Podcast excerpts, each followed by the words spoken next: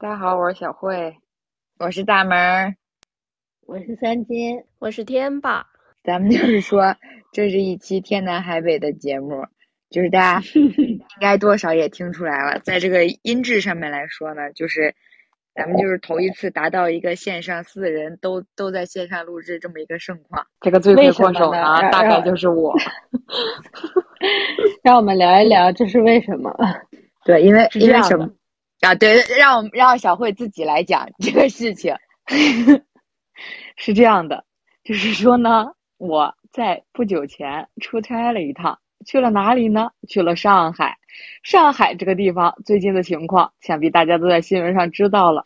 所以呢，但是但是他来上海，我们我我们两个并没有见到面，因为 他。离我太远了，实在是，是这样的，非常的遗憾。来了趟上海，也没有能见见成一次面。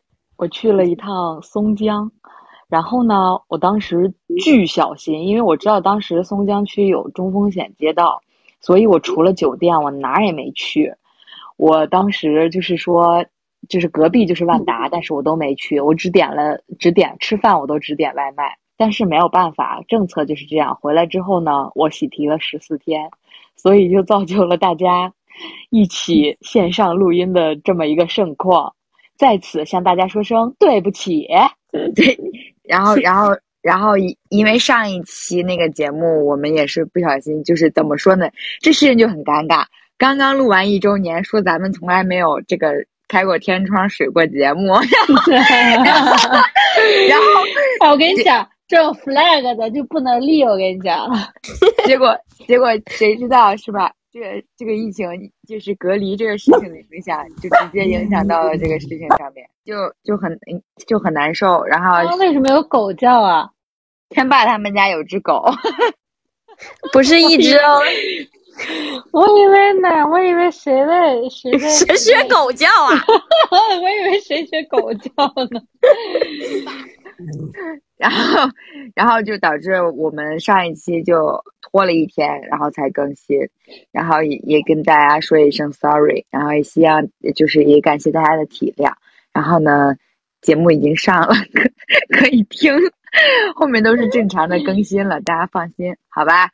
那么我们今天交代完我们现在的这个四个地域和隔离的这种现状。之后我们要聊点什么呢？我们要聊在疫情当下的社会，我们要聊一点正能量的东西，对不对？对 啊，聊什么 呀？你们家狗有点凶狠呢。我已经间接采取闭麦模式了，我跟你说。说一句闭一次。对我只有说话的时候敢开麦，我跟你说，他俩太吵了。嗯 嗯，这我真的，我觉得咱们真的太不容易了。这个线上录音这个事儿真的是，就是说条件有限，大家凑合凑合吧。对我只我们只能给大家，可能这期没有办法保证这个音质的质量了，但是希望可以给大家保持一下内保保证一下内容上面的质量。能保证吗？我我这有点虚呢。我们我们就是说什么呢？就是说这个疫情已经折磨三年了，是吧？大家青春才有几年，疫情就占三年，但没有办法，是吧？现在举国上下都在这个我程度各种程度上面的抗议。然后呢，我们就想聊一聊，既然大家现在人心十分怎么说，也不能说要脆弱，只能说是。感觉现在大家备受折磨的这种前提下，我们想讲一些温暖人心的这种故事。然后，这个本次本期选题的这个课代表是小慧同学，可以让他讲一讲他觉得他想做这个选题的初衷。啊，没什么初衷啊，就是想到了。啊，下面话话啊啊呃，话筒交回给张大妹儿。很水了，很水了。你是真水啊，你是。哎呀，主要就是我在隔离 这么几天当中幡然醒悟，每天脑子里的思绪就是不断的飘过，再加上每天没事儿干，就是刷刷抖音呐，刷刷小红书啊，听听电台呀，然后就 emo 了。对，然后就 emo 了。我觉得需要有一些温暖的事情来拯救我。当然了，可能拯救不了大家，但是你就啊听听吧，好吗？好的。然后，然后最近不是北京下大雪了吗？今天小慧同学的朋友圈发了一条，在窗就是那种窗保险窗，就是这叫它它应该叫什么？就叫保险窗吧。然后就窗户窗户栏、护栏护栏、护栏、护栏、窗户铃防子、盗窗，窗户铃子。防盗窗，保险窗是什么东西啊？人家防盗窗，防盗栏、防盗窗。防盗窗，反正就那玩意儿吧。然后通过防盗窗看外面的飘雪和经过的火车，然后那个视频拍的有一点铁窗泪的感觉，就放我出去的那个意味在里面。文案是是啥来着？囚禁式赏雪。人家是沉浸式赏雪，你是囚禁式赏雪，一字之差。本次隔离的主人公孙晓慧同学先讲一讲他的救大命的故事。就是今天主要想给大家讲讲，就是那些救我命的瞬间吧。我觉得是这样一个主题。哎，张大门怎么闭麦了？我怕我影响你。不影响我。就是我看到这个，呃，就这句话的时候，我脑子里就想到了我多年以前，就是很多年很多年以前的一个故事，就发生在我身上真实的故事。但我不记得我在电台里说没说过了。哎，不管说没说过，反正再听一遍嘛。就是记记忆犹新啊，行事，情是这样的，给点反馈好吗，老师们？很干，要不然刚刚不是刚刚不敢说话，你知道吗？老是怕就是这刚刚刚刚小小慧你那边的那个声音特别弱，是不是信号或者是话筒离得有点远？听众朋友们，这期节目的过程中，你们会听到很多次这种互相确认音质的这种这种话语，不要惊不要惊慌，不要失措。下下期下期就不会这样了，好吗？好的，好的。确定吗？下一期是确确定定确定确定，他星期五就出隔离了。哦哦，他星期五就出来了。好的，我继续啊，朋友们，朋友们，还在呢。让我们把时间拉回到还在上初中的时候。当然，这件事儿也跟我之前讲过北京暴雨，这个雨有那么一点关系。当然，今天是下雪，不是下雨啊。是这样的，我们当时吧有好几个朋友玩的还挺好的，有一个朋友呢，有两个朋友，他们两个都是我的学妹，但是我们三个人就是玩的很好，然后经常在一起玩。其中有一个学妹呢，就是恋爱脑，她每次谈恋爱就疯魔的一个状态，脑子里就只有谈恋爱的这件事情。突然有一天，她跟我们说分手了。那是一个七月黑风高的夜晚，他在离我们家非常非常远的一个公园里打电话，让我和另外一个学妹去找他，然后就说他分手了。我当时你知道吗？初中的时候的义气，满脑子就是分手了，你在哪儿？为什么？我现在立马要过去安慰你。然后我和另外一个学妹，我们就去了。去了之后，嗯，就是坐在路边，喝没喝酒我不记得了，但是就是在在那个公园里畅聊，畅聊了一阵儿，大概很晚了，大概九十点钟了。然后呢，就下起了大暴雨，就是那种雨，就是什么，你站在外面待不待不过一秒，你就已经透了。然后我当时出来的时候，我还跟我妈妈，我奶奶还在我们家，我跟我妈和我奶奶当时说的都是，我只去我们家附近，大概一公里吧，也都没有的一个公园里，他们都以为我在那儿。然后呢，他们就疯狂的给我打电话，让我回家，但我回不去。为为什么？是因为打不上车。关键是呢，那另外两个学妹，她们两个住的地方离那个公园很近，但是我很远。然后我就往家开始走路步行前进，且没有伞。我就边走边拦车，边走边拦车，边走边拦车，边接电话。我妈妈和我奶奶都是到哪儿了？怎么还不回来？啊，外面下这么大雨，怎么还在外头？你上哪去了？学的有几分，有几分，有几分形象。我当时真的就是完全陷入了绝望当中，因为真的是打不上车，而且雨巨大，我就边走边拦车，一直都拦不上。我觉得我大概就是冒雨前行了有怎么也得有少说一公里，但是当时我们两个学妹，她们两个就是在避雨，然后呢，她们两个离特别近，然后还说有人来接她呀什么的，但我当时又不敢跟我妈说我在哪儿，他们又没有办法来接我，真的是不敢。小心翼翼的，非常不敢。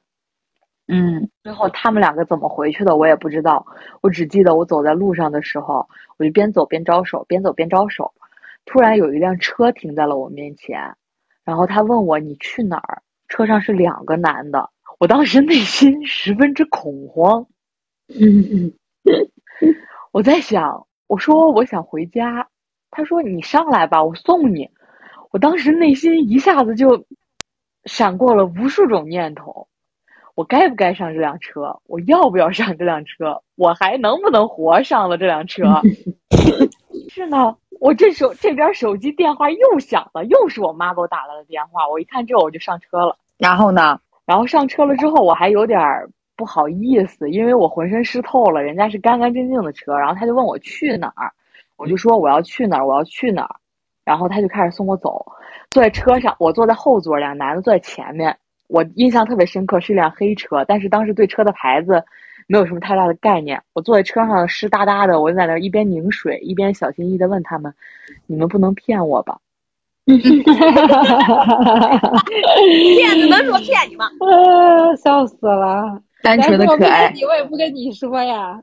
就是。然后我当时我也我看他们就说。不可能，怎么会骗你呢？你就跟我说你家在哪儿就好了。那我他妈的就是年少无知，你知道吧？又害怕，又又又万不得已，是真的打不上车回家，又真的很远。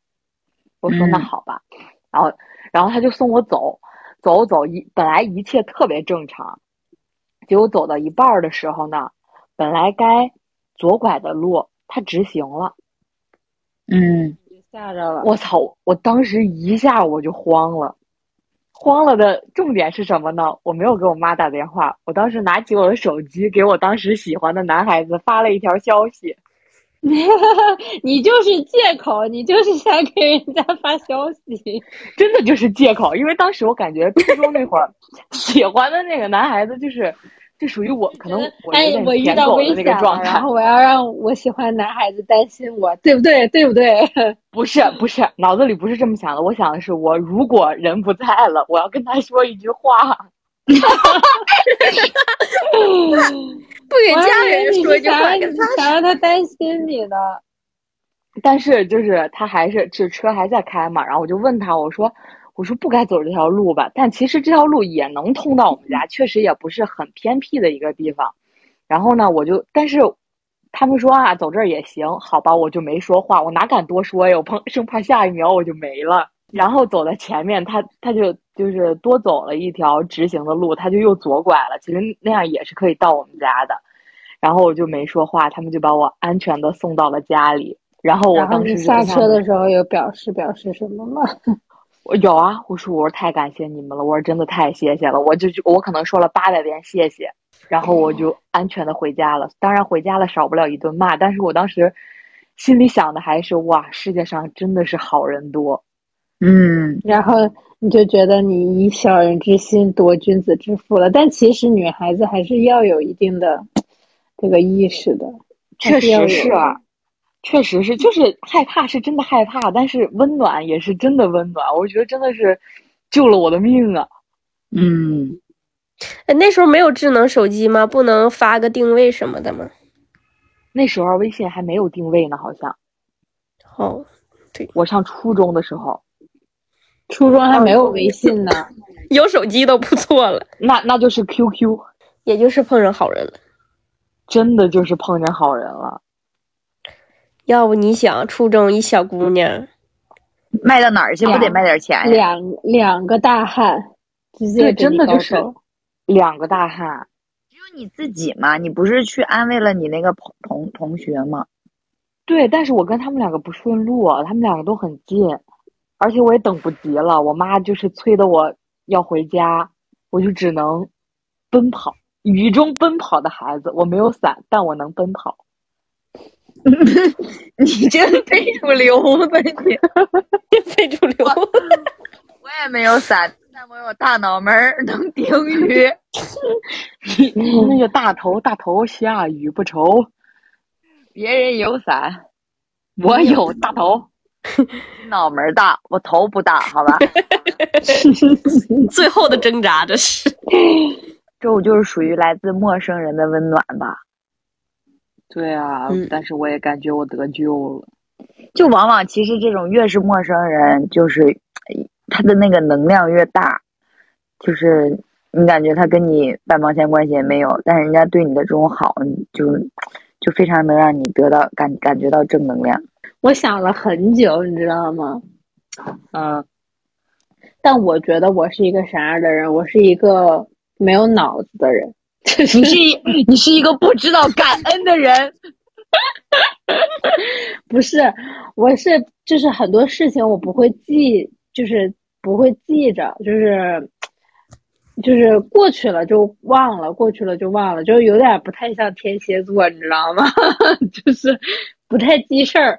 然后每次就因为这事儿，然后每次我爸也总是骂我，就说我白眼狼，就说我啥也啥也不记，啥也不想。然后，所以我就想想了半天嘛，然后我后来找了一个什么办法呢？你们猜一猜看，我 怎么样恢复了我的记忆？不会是翻没有人愿意空猜间吧？啊，该不会是翻 QQ 空间吧？不是，我翻的微信聊天记录，然后，然后我搜“谢谢”两个词，我操！这都行。我我现在去搜一搜。我也想搜一搜。发现了我的那个谢谢，还是跟谁说的？前男友，是个大门同志。张大门同志，请问你还记得吗？哦，是抑郁症那段时间吗？是的，我我就是我跟你讲，我跟嗯，我说谢谢的次数最多的就是跟你了，一共二十四条，二十四条，你是最你是最多的，你荣登我的谢谢榜单。谢谢谢谢。我发现我刚也搜了一下，我的谢谢全是谢谢老板，可能全是别人给我发红包或者寄礼物的时候吧。啊，笑死了。然后对，就是我抑郁症那个时候，呃，那是几月份啊？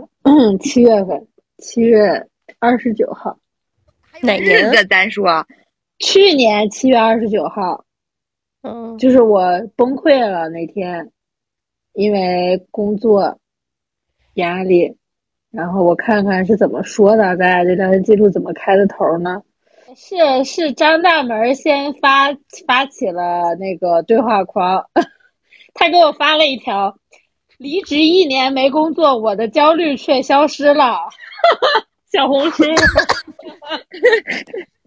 然后我们两个就开启了这个话题，你知道吧？他跟我说，他做梦梦见了易烊千玺坐在他旁边儿参加一个什么活动，很幸福，幸福到早上多睡了十五分钟。啥呀？然后我说我梦见过权志龙，我也梦着过。然后，然后，然后，哦，跟我说然后就开始谢谢说。然后就开始说说那个，就聊起来了，说这个年轻的男孩子弟弟呀、都喜欢姐姐。然后，因为我们俩当时不是本来想说十月份去那个澳门来玩儿的嘛，然后就再聊了一些有关于澳门的事情。然后聊到了澳门之后呢，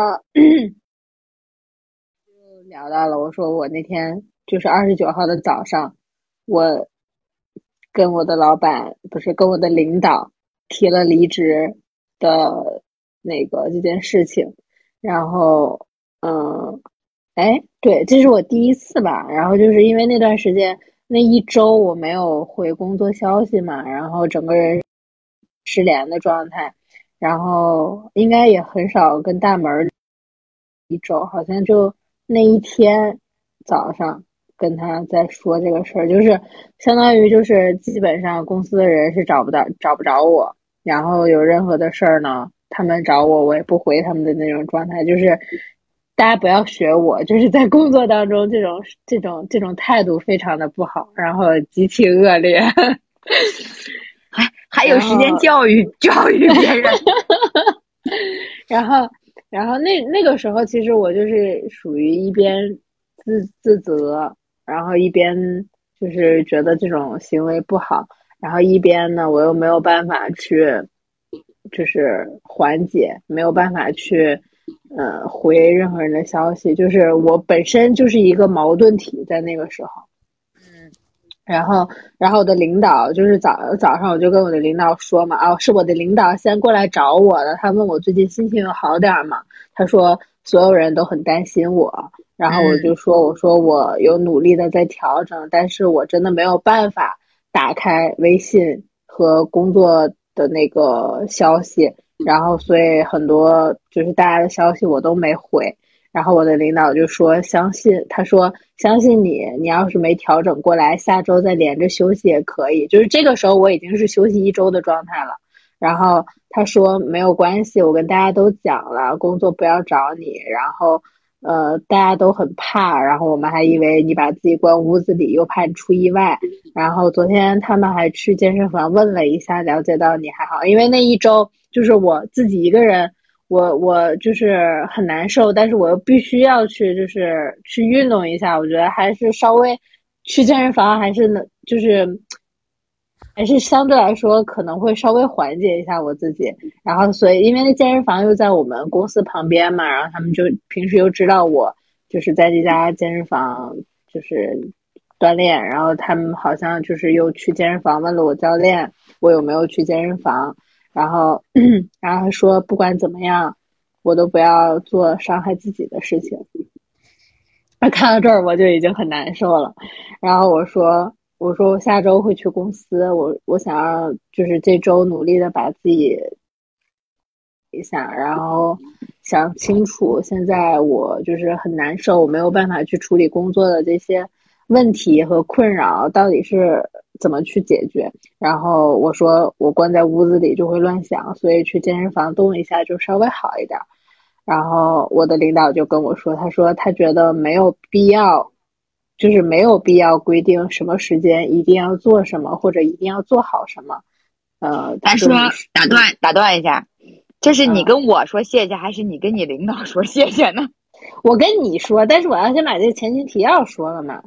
就是这么一件事儿，嗯，然后，然后他说，他说让我就是让我好好休息，然后不要有压力，然后就是什么时候休息好了，什么时候再回去上班，然后就是也不着急，就这么一个事儿。我就把聊天记录，我跟我领导的聊天记录发给了大门儿，然后我说，我跟大门说，我说这个时候我就是本来其实我是想提离职的，但是我的领导越这么说，我又觉得我心里很。难受，我就不知道怎么提离职了。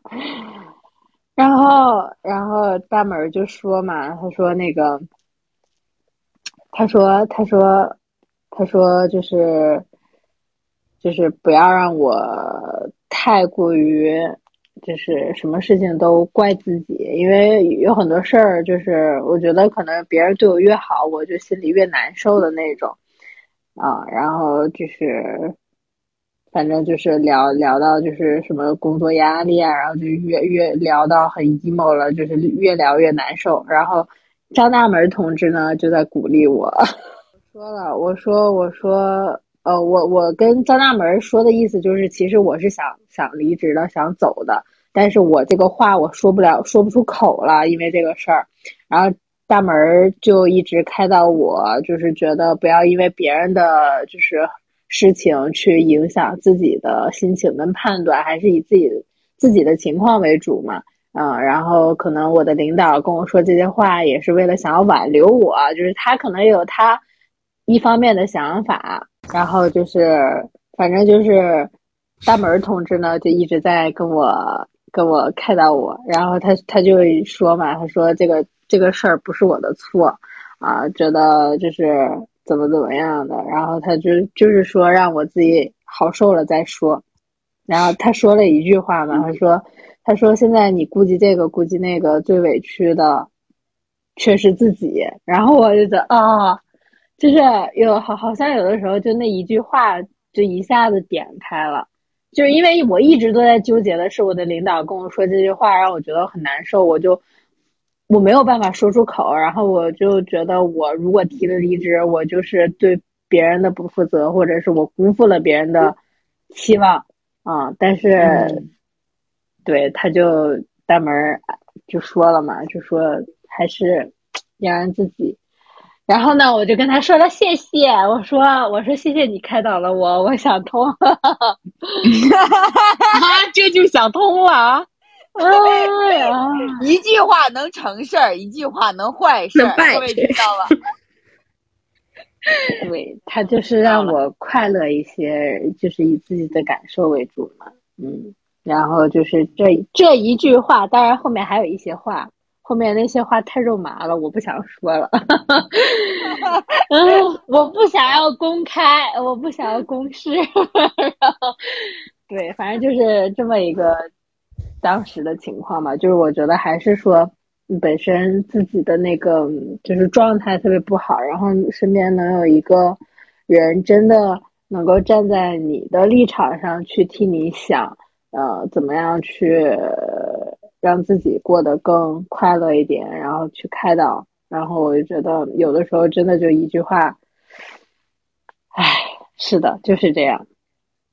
然后所以现在我的我的人生格言就是快乐，要及时行乐，对，happy 每一天，然后让自己快乐，就是即便。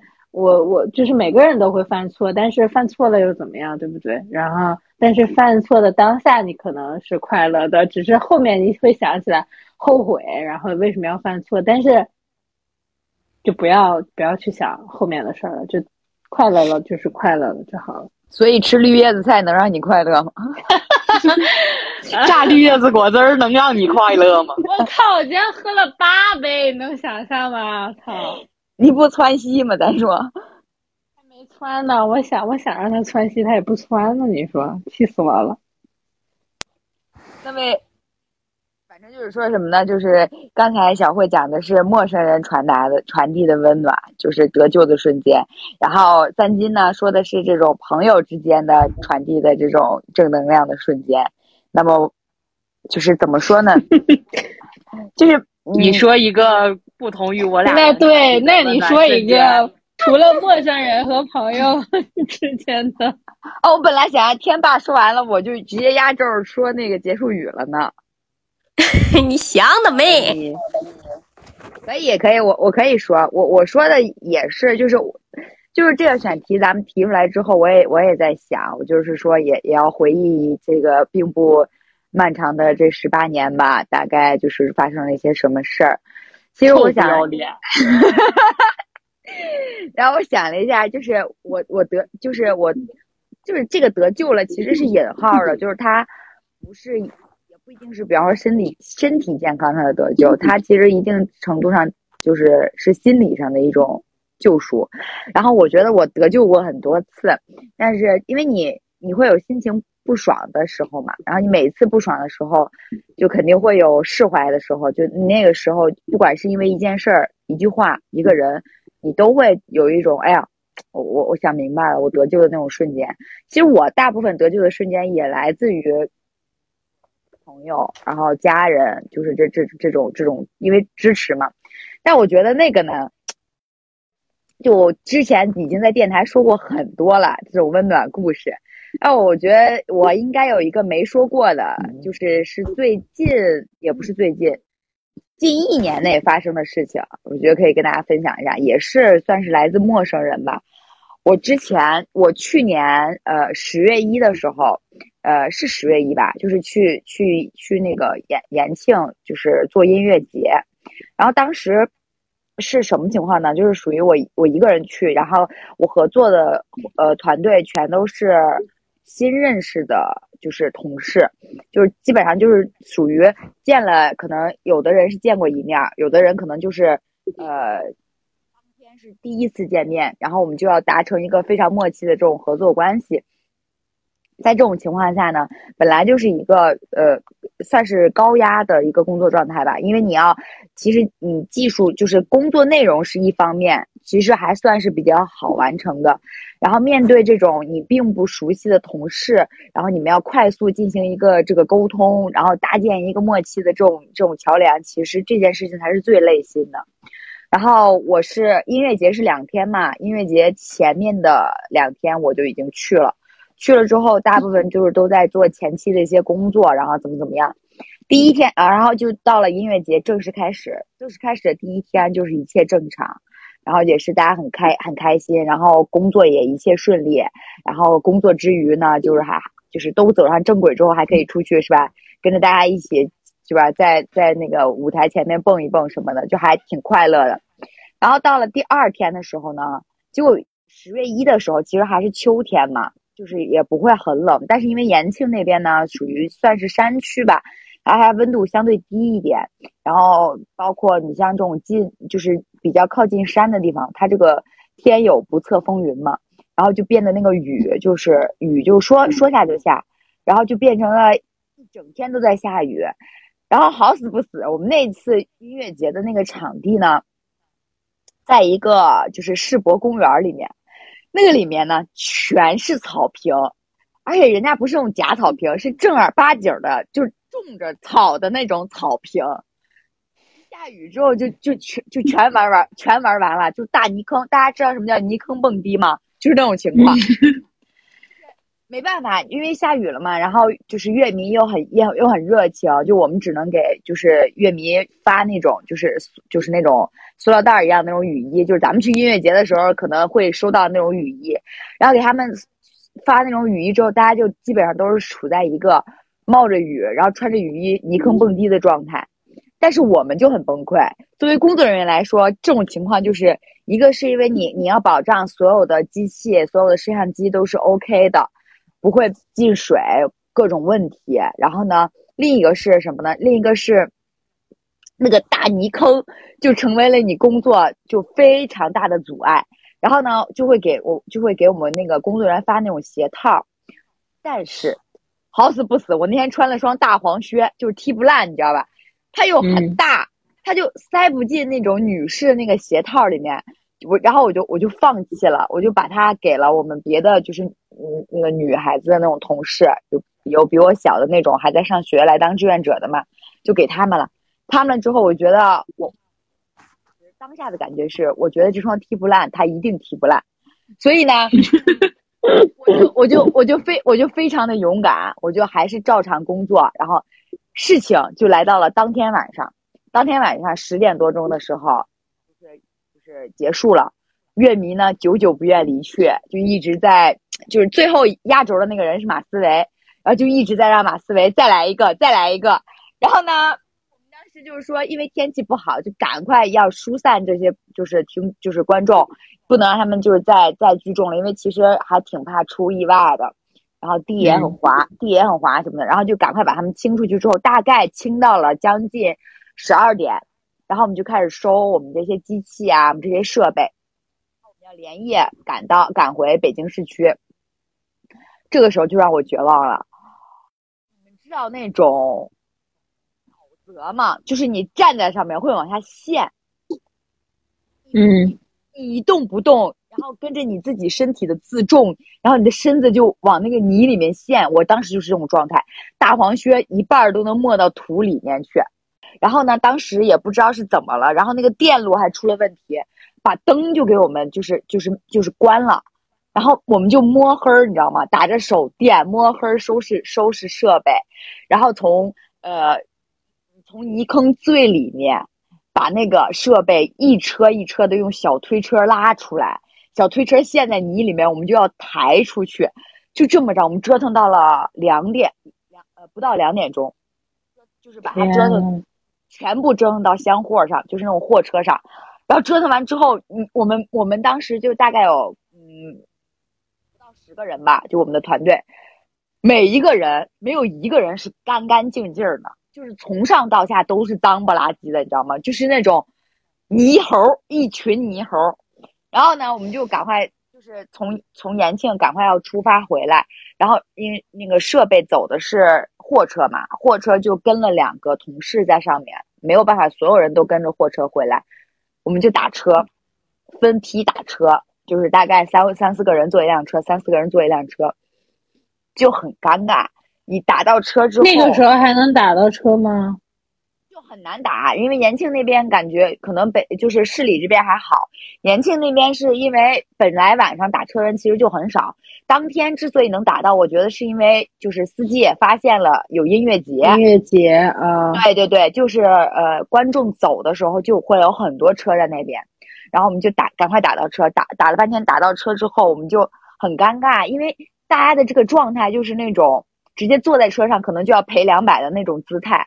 然后我们就我们我们本身也自己也非常不好意思，就在想说，哎呀，是不是就是司机一定会嫌弃我们或者怎么样的？然后司机人很好，司机的意思就是说没关系，你们要不然就把雨衣就是直接脱掉，就可能身上就不会这么脏嘛。我们家雨衣脱掉了，然后但是鞋依然很脏，你知道吧？我们就坐上去了。坐上去之后，到了北京的库房，就是。放设备的地方，因为我们设备不能跟着人回家呀。到了北京，这个就这一路上，我就没清醒，就是已经累到那种一上车就在睡。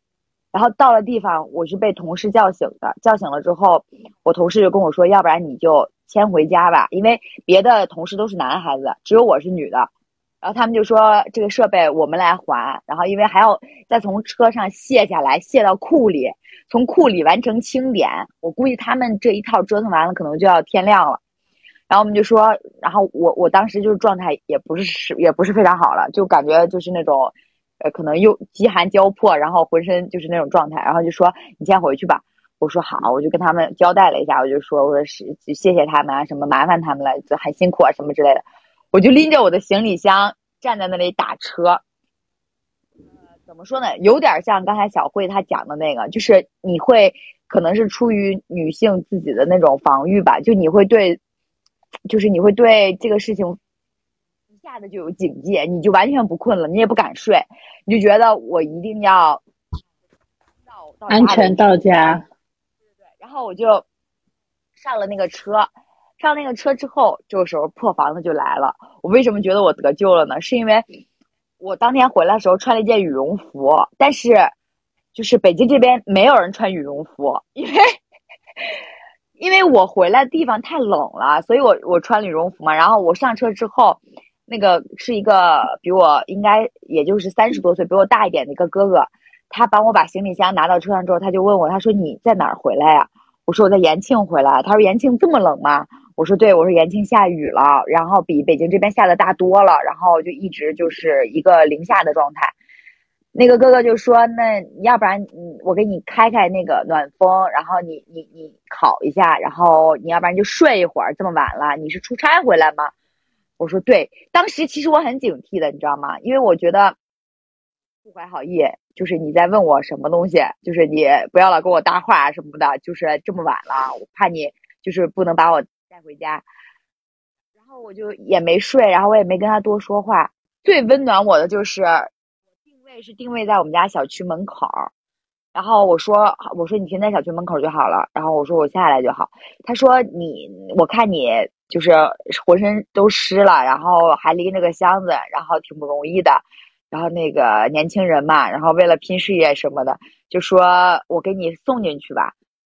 直接把车给我停到了我们家的那个单元楼底下，就是可能要是按平时来讲，你不会觉得这件事情有多么说了不起啊，多么感人啊，就是我就会，但是当下的我就觉得，我我就是得救了，真的是得救了，就是就是我饥寒交迫，然后呢，然后也没有人，当时十月一，然后小慧也不在家，就是我处于我一个自己在家的状态。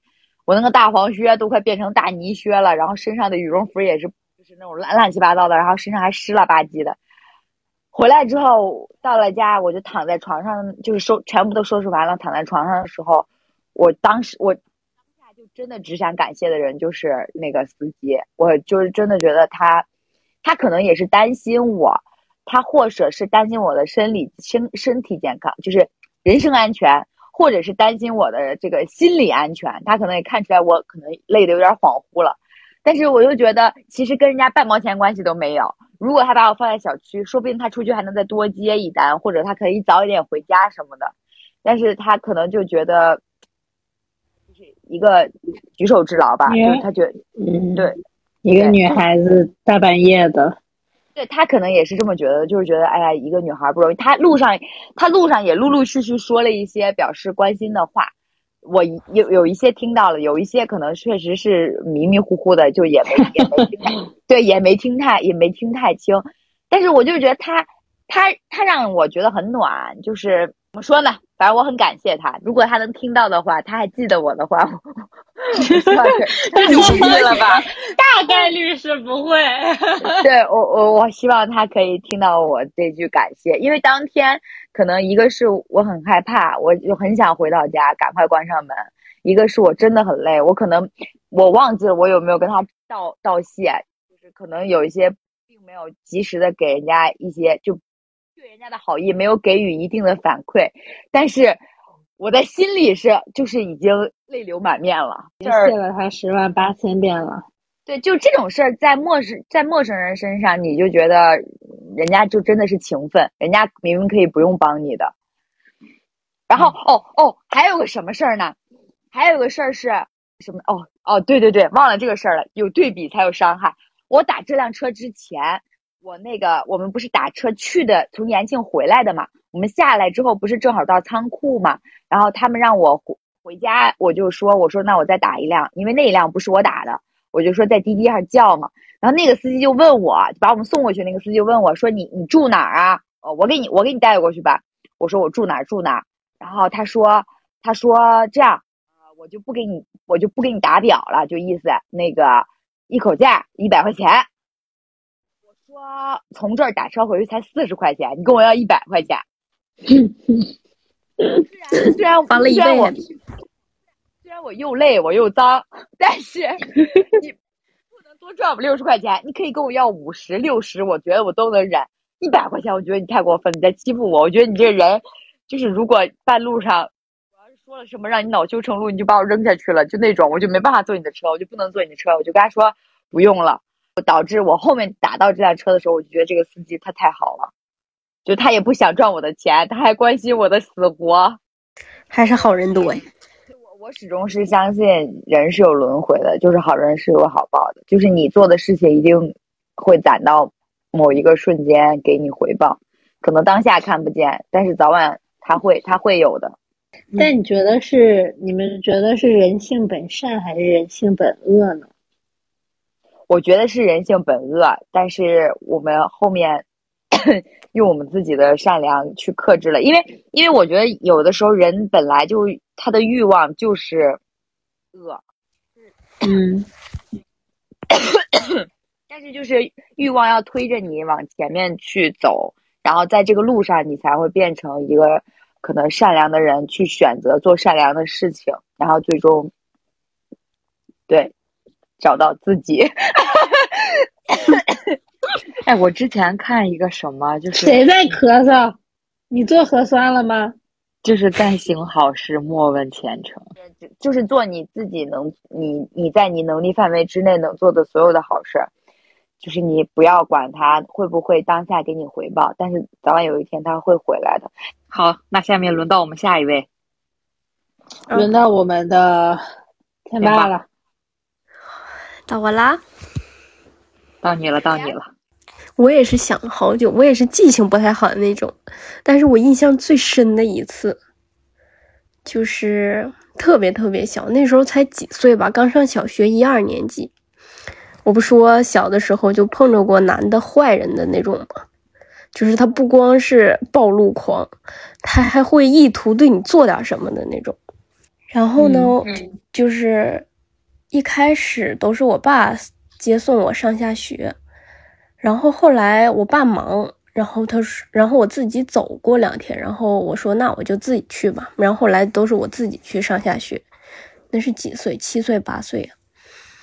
然后后来你就发现每天早上都有一个男生，那时候反正可能也是家里教育的不不是那么到位吧，就是没有什么防备心，就是总有个男的。现在想可能也就三十左右岁，然后他就在路上先跟你聊天儿。就每天早上你都能碰着他，然后他就一直差不多能给你送到学校的，呃，没到学校那种，就是有一段距离，然后就分开了。他是会先跟你聊天，聊过那么两天，然后岁数小啊，也没想，也没从来没多想过啥，然后就觉得啊，可能就是碰着了，聊就聊吧。后来就感觉越来越不对劲儿。他都跟你聊啥呀？我操，那我正经得想想。啥都聊是吗？好像就是简单的几句，就是像什么，嗯，平时都自己上下学啊，然后，嗯，我可能就是上几年级呀，就是这种，就是印象不太深了。反正没有让我家家里家里都有谁啊？是自己不什么？对我估计是，因为从来就是没没有警觉性，应该没聊过太过分的东西。嗯，然后后来第第第三天吧，还是第二天啊？他 问我见没见过那个男性的那个啊？我说没有。你说见过还不少呢。我的妈！你说啊？你说有这样？你这样说，你说见过我有，你要看吗？你我说你要把玩一下吗？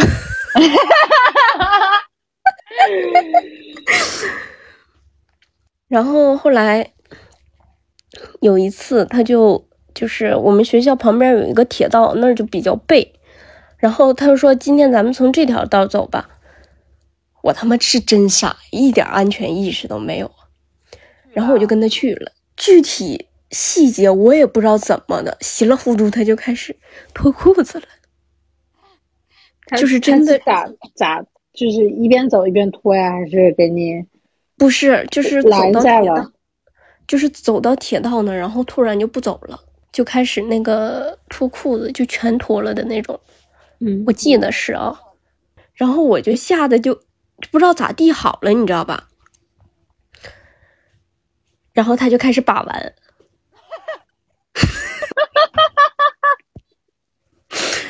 他就把玩他自己的，然后我吓得就不敢动了，我就把我我就把眼睛闭上了，你知道吧？然后之后，他忽然跟我说话，说啥？他说啥？他我想想啊，他说什么？你让我看看你的呗。我以为他会问你大吗？一会儿这期不能播了，我告诉你。嗯。然后我我就突然把眼睛就睁开了。然后你跑了吗？哦，对，然后我就跑了，呜呜跑。我说，我说我还有事。他追你吗？上课来，我不，我不知道，反正我就呜呜跑，我也没敢回头。然后我就跑到学校了。我说我我要迟到了。然后我背那个背着书包嘛，呜呜就开始跑，也不敢回头，也不敢往哪看，直到就是到人多的地儿我才停下来，然后回头看他没跟过来。然后呢，是到。第第第三，后来我我没敢跟我爸说这个事儿，因为我妈从小不在家嘛，是我爸管我。那时候哪敢说呀？然后我就当时我忘了找什么理由了，我就随便找了个理由，让我爸送了我两天。然后也看见那男的了，然后那男的就没吱声，就绕着就走过去了。然后后来有一天，我爸又没法送我了，咱也不敢说啥呀。也不敢说啊，然后我就走那个小道，我就你这走那一路啊，我老忐忑了，我就怕碰着他呀。然后我就开始绕着走，然后绕着走啊？就是因为有不有那个楼嘛，我就特意就不从那个总能碰着他那块走，我就绕着走。但是我。看见他在前面了，然后他也看见我了，我就慌了，我我都不知道咋地好了，完了他就盯着我。但是这时候，我有一个同学来了，我的天呐，真他妈是是救了我圣的光是吧？打了给他，他他 他打了一束圣光来了。对，我咵，我一把我就搂住他，然后我就就是带他往远走，就是绕了又绕绕的更远的走了。然后我那个同学就还问呢，说你咋回事啊？我说你先别说话，别说话，别说话。然后我俩就呜呜走，然后后来我就，我倒没我没详细，那时候也小，不敢详细说啥。我说那边好像有个坏人，我说嗯，就是总总能看见他，然后总看见他跟着小姑娘。不过确实是我看见过他，就是总是在寻找目标似的，然后就会跟跟小姑娘就是跟一跟一段。但是我没看他跟别的小姑娘聊过天一块走的这种，但是我看见过他就是寻找目标和跟着小姑娘的这种。然后我就跟那个我那个同学说，我说以后，我说你看着他，你注意点。我说感觉不是什么好人，但是我没有把这个经历告诉他。然后从从那以后，我就跟他一起上下学了一段时间，然后那男的就消失不见了，就好了。啊，你这好像那个素媛啊，哎，真的好像。溯源那个韩国那个那个那个真事儿改编的电影儿啊，对，我操，当时我哭老厉害了，看那个。啊，你你胆儿也真大呀！我跟你说，你就你得亏你赶上这个人没有坏透儿，我跟你说，还让你跑了。对我感觉也就是他胆儿小，你知道吧？他坏，但是他胆儿小。他要是胆儿大点儿，他给你一把摁那儿，你真是你你就你你你就录不了音了，你这儿。嗯，我我就溯源了，我我跟你。真的是小时候太傻了，好啊傻，好你这天真。你这真是得救了，你这是得救了，你这得救了。对你这是真得救了。哎，我看完那个熔炉，我每次上厕所都不敢抬头。哦我也是画面了。我也是，我也是，我上那种公共卫生间的时候，我都害怕，我不敢不敢抬头看的。我也是，就是影响了好长一段时间，甚至连公厕都不敢上。咱们这得救了，咱就是说正经来说，都是搁这个身心健康上来说的。只有你跟孙晓慧呀，咱是搁这个人身安全上讲的。真是得救了呀！行真是，得救两个两个身体，两个两个灵魂，可以。我真是当时看完这个之后，我脑子里都是那一件事儿。就在你就说明你当时是真害怕了，家人。真的，我嗯别的事儿我都记不住，但是我看完这个，我脑子里就想起来的就这就是这一件事儿。这是这这是真吓住了。真吓住了。你你知道我，你知道我近十年来，就是说在这方面最害怕的一次，就是我们上次讲过的，就是我跟孙小慧搁大马路上走的那一次，就是那个那一条连路灯都没有，两边都是大啊 大荒地那一次。那天晚上我是真害怕了，我我是真的害怕。我俩是真的害怕，不光是害怕人吧，还害怕点别的吧。是啊，你知道吗？当时就是在心里，咱说就是遗嘱都立好了，咱就是说，就是那花呗继承你花花呗呀，还遗嘱，你有啥呀？可不巧，他那些鞋我能继承得了。你跟他在一块儿呢，你也想想遗嘱吧。反正，哎，行行吧，咱们就是用四个这种，咱们就是四个故事浅讲了一下，希望大家可以在这个这一波疫情来临之际，感受一下温暖。因为其实还还有好多跟这种疫情防护有关的这种温暖故事。我我前两天在那个抖音上老刷，我我特别爱刷那，我推荐大家去看抖音的那个官方账号，就是中国人民报。就是人民日报，人民日报，人民日报，中国人民报是什么报？人民日报啊，人民日报没有中国好像，反正就是人民日报。然后呢，就是他他每一条抖音我我都刷完了，就是我从头刷到尾，然后一边刷一边哭，一边刷一边哭，一边刷一边觉得中国真牛逼。然后我跟你说，这个爱国主义教育非常彻底。大家如果比方说抑郁想哭一哭的时候，可以去看一看，真的非常好，就非常治愈。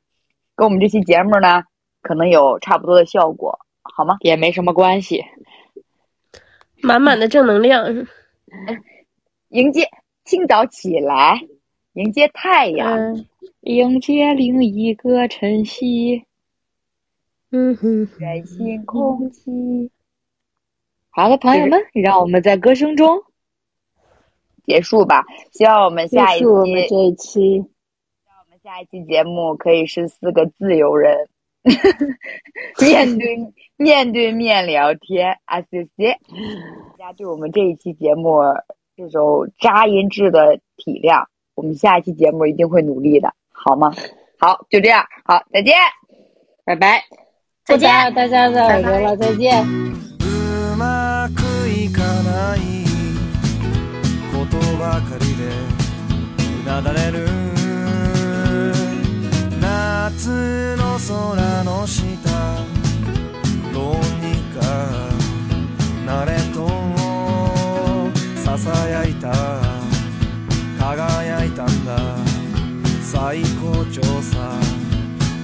け。